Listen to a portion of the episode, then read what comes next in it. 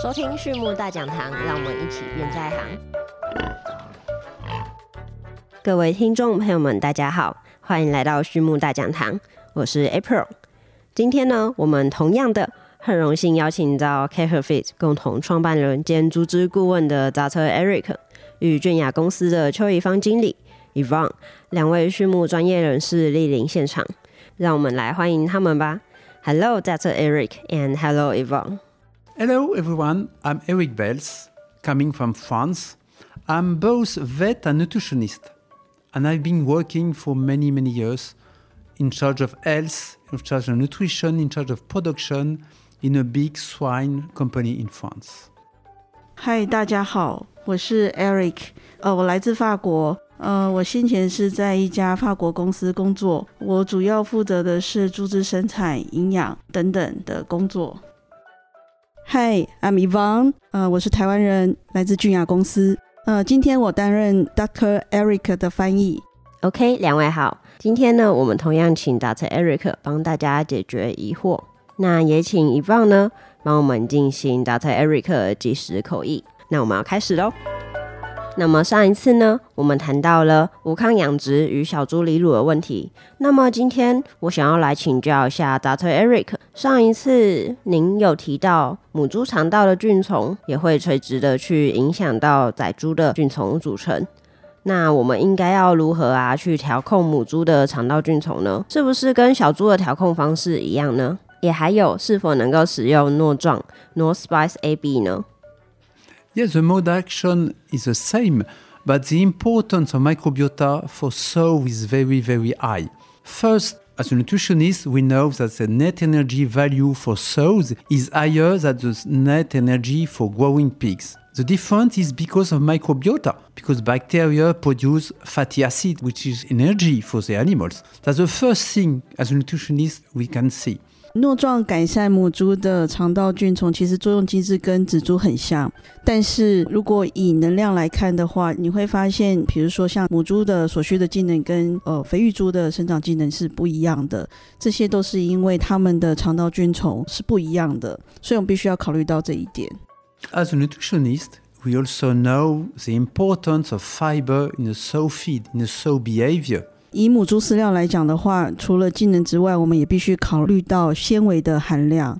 We know that when using soluble fiber in a sow feed, sows are calmer, they have a better behavior. 如果我们在母猪的饲料里面添加了可溶性的纤维，你会发现母猪的行为上会比较沉稳，会比较安静，比较不会那么的焦虑。And we also know that when we use unsoluble fiber in the sow feed, we increase the digestive transit of the feces. 如果我们应用了不可溶性的纤维在母猪饲料里面，你会发现母猪比较容易维持饱足感，比较不容易觉得饥饿。And these interesting effect of fibers are mainly due to the microbiota.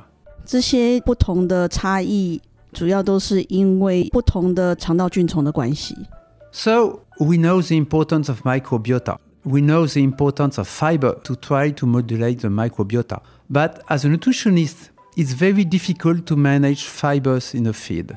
所以，我们知道肠道菌丛对于母猪的重要性，我们也知道纤维它可以调节肠道菌丛。但是，作为一个营养配方来讲，我们很难去控制饲料里面的纤维。We know the importance of microbiota, but we also know that in the fibers, we don't have energy at all, don't have amino acid, we don't have uh, phosphorus, and so on. So, when we want to increase fiber content in the feed, we decrease energy, we decrease amino acid. 如果我们想要提高母猪饲料里面的纤维含量，因为纤维本身不含能量，它也不富含蛋白质或者是其他的营养元素，所以就营养配方来讲的话， 提高纤维在母猪饲料里面的含量，同时也会降低营养浓度。So, the idea was to understand how does fiber work in order to improve, to change the microbiota. 所以我们必须要先知道纤维到底如何去影响或改变母猪的肠道菌虫。了解，谢谢大家 Eric 帮我们解释母猪跟仔猪呢在能量使用上的不同，以及添加可溶或不可溶纤维对于母猪的表现差异。那么，在母猪的饲料当中，如果我们添加了不同的纤维的话，对于母猪的肠道菌丛会有怎么样的作用呢？再请 Dr. Eric 帮我们大家继续解惑。Yes, and one of the effect, one of the main effect is that fibers are used as a nutrient for many bacteria inside the gut. 其中一个作用机制是纤维，它其实是可以作为有益菌的营养来源。And as sows, they have a very big gut, very long intestine. We have a huge microbiota producing vitamins, fatty acid, and many, many interesting things for the animals. 同时，母猪的肠道非常的长，所以它里面有非常多的菌虫。那这些菌虫有的它会负责产生维生素 B 群，有的会产生脂肪酸等等。So if we try to understand how does fiber work, we have to select which uh, part of the fibers are the most efficient to change to improve the microbiota. 所以根据不同的诉求，我们必须要去挑选适合的纤维形式，去改善母猪的肠道菌丛。And at the beginning of the story of North Spice many, many years ago, which selected and treat a citrus extract citrus extract contain pectin, with a soluble fiber. We can also find high level of soluble fiber in a beet pulp. If we try to understand the effect of fibers, we have to choose part of the fibers to use a fibers extract. Because if we want to improve the microbiota with soluble fiber, for example with beet pulp,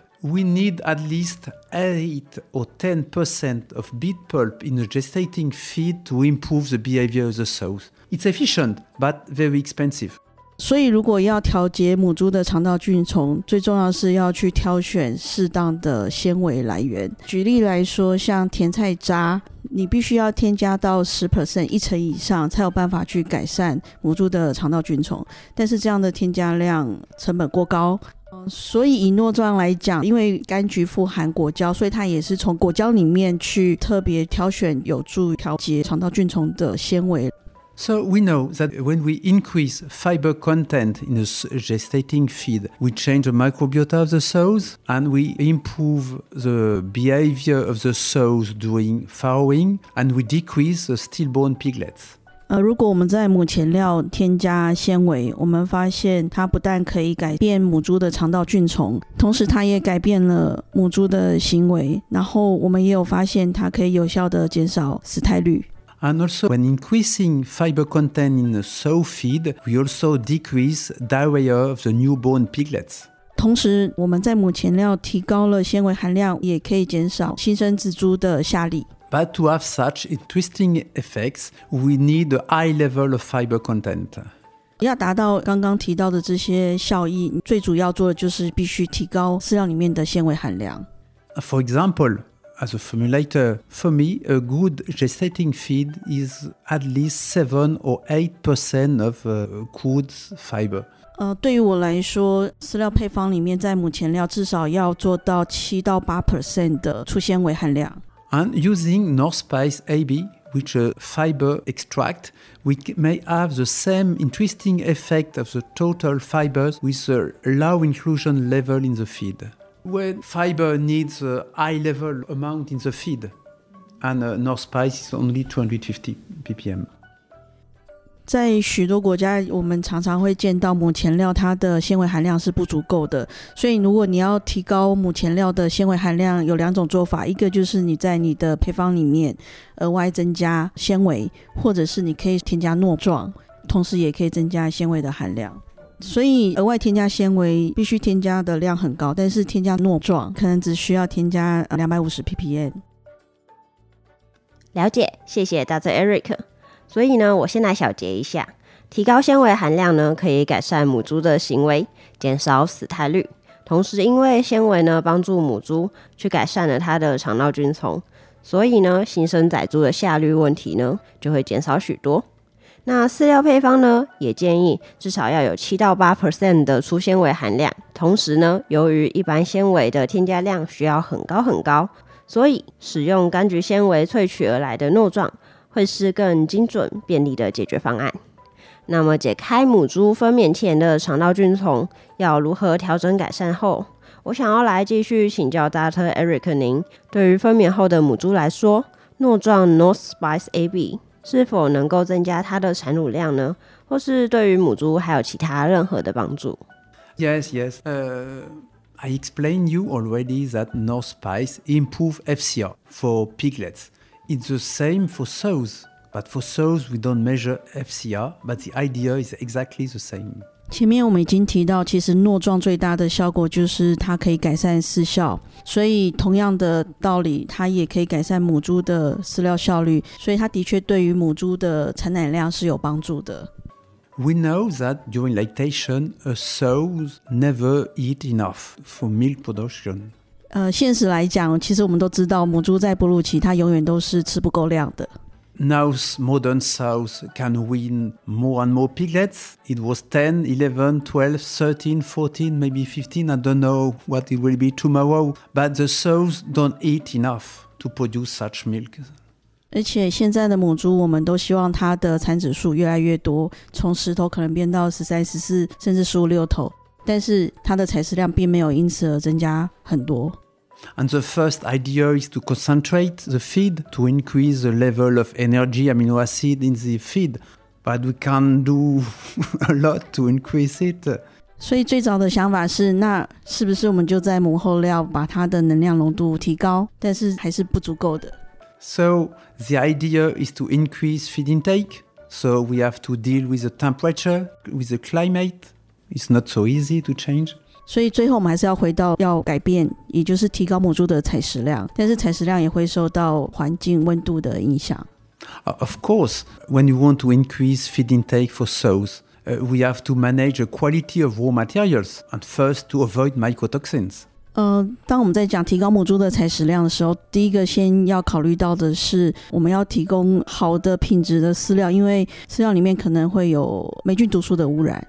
And we also know that we increase the numbers of meals per day, we can increase feed intake a little bit. 呃，同时我们也可以透过提高喂食的频率来提高母猪的采食量。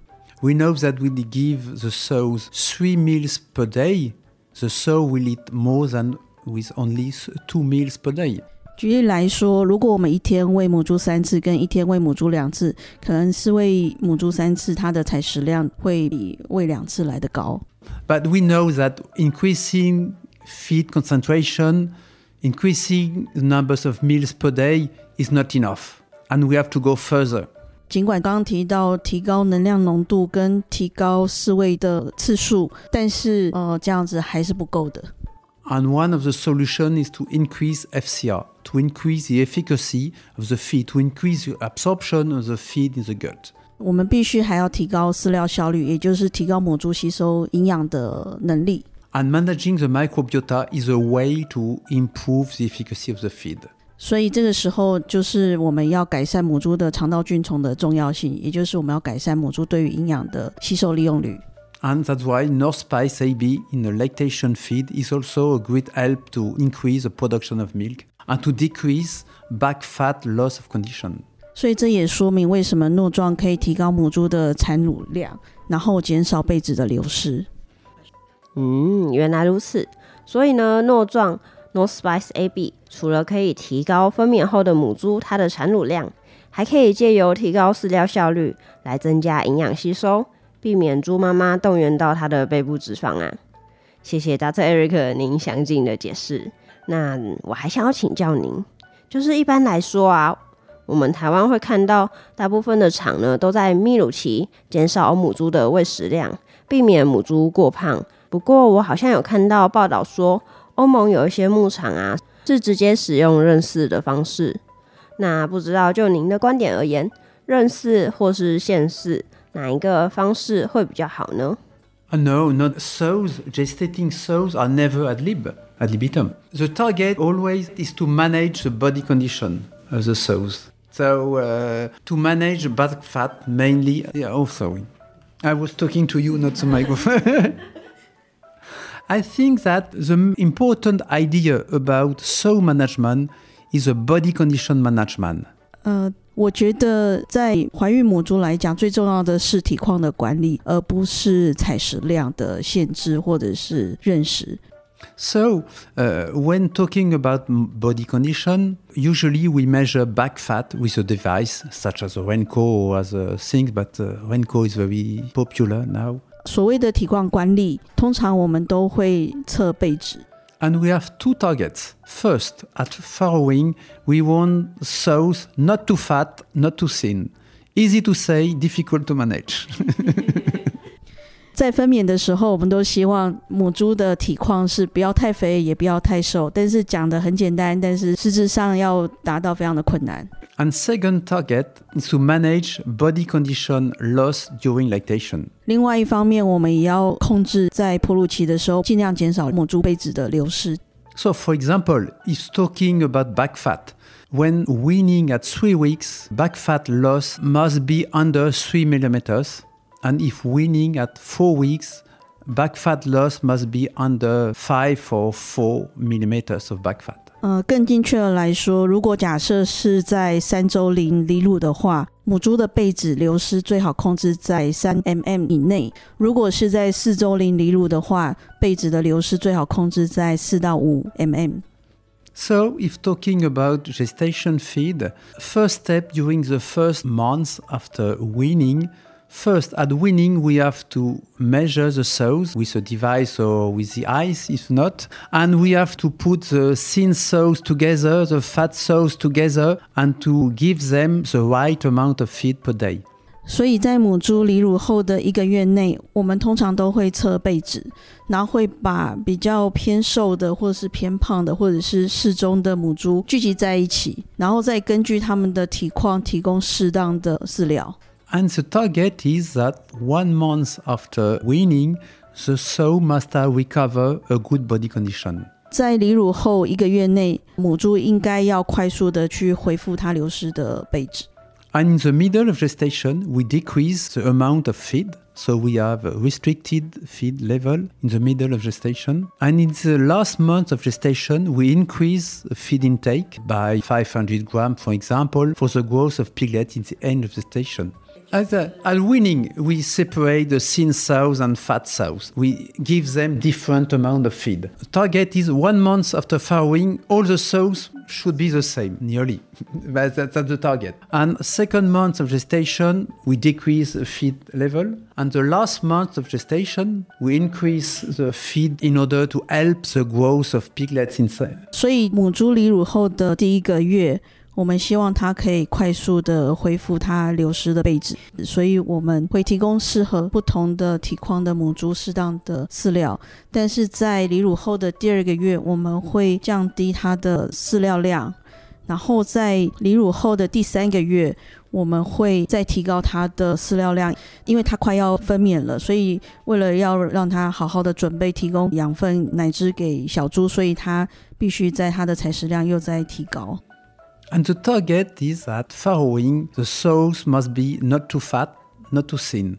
If too fat, low feed intake during lactation, problem of farrowing, too many crushed piglets, too many stillborn piglets.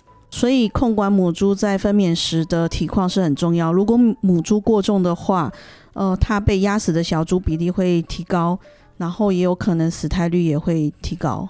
And in some farms, we may have two or three different gestation feed. In big farms, first feed for the first month of gestation, higher level of energy, of net energy, and higher level of antioxidant.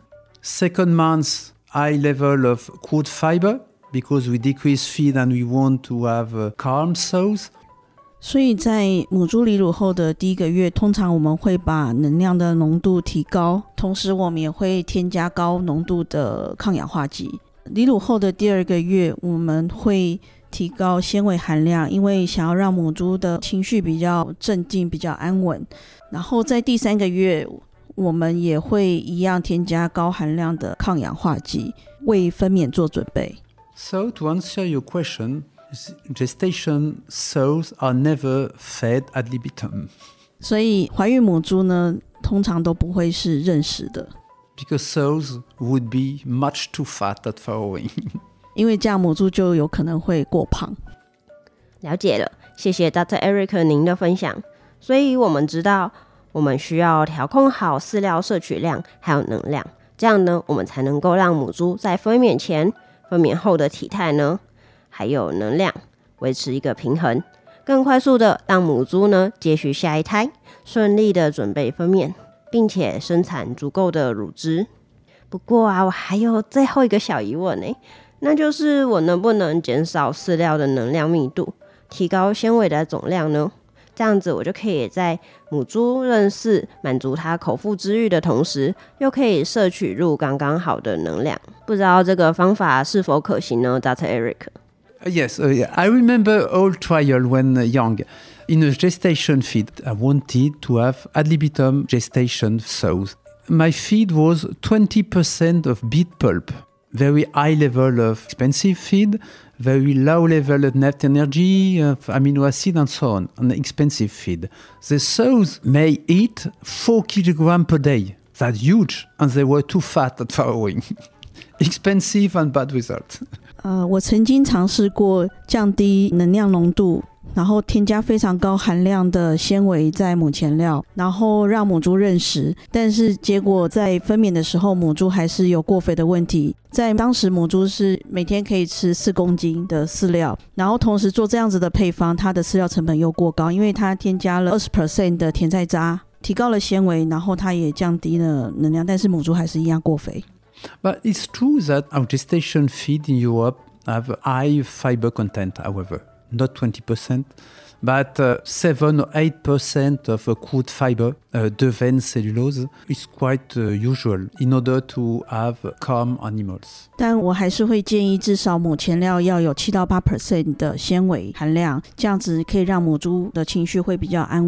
And it's quite common, usually in many farms in France, in Europe, we have only one meal per day, or sometimes two meals, but uh, one after the other one.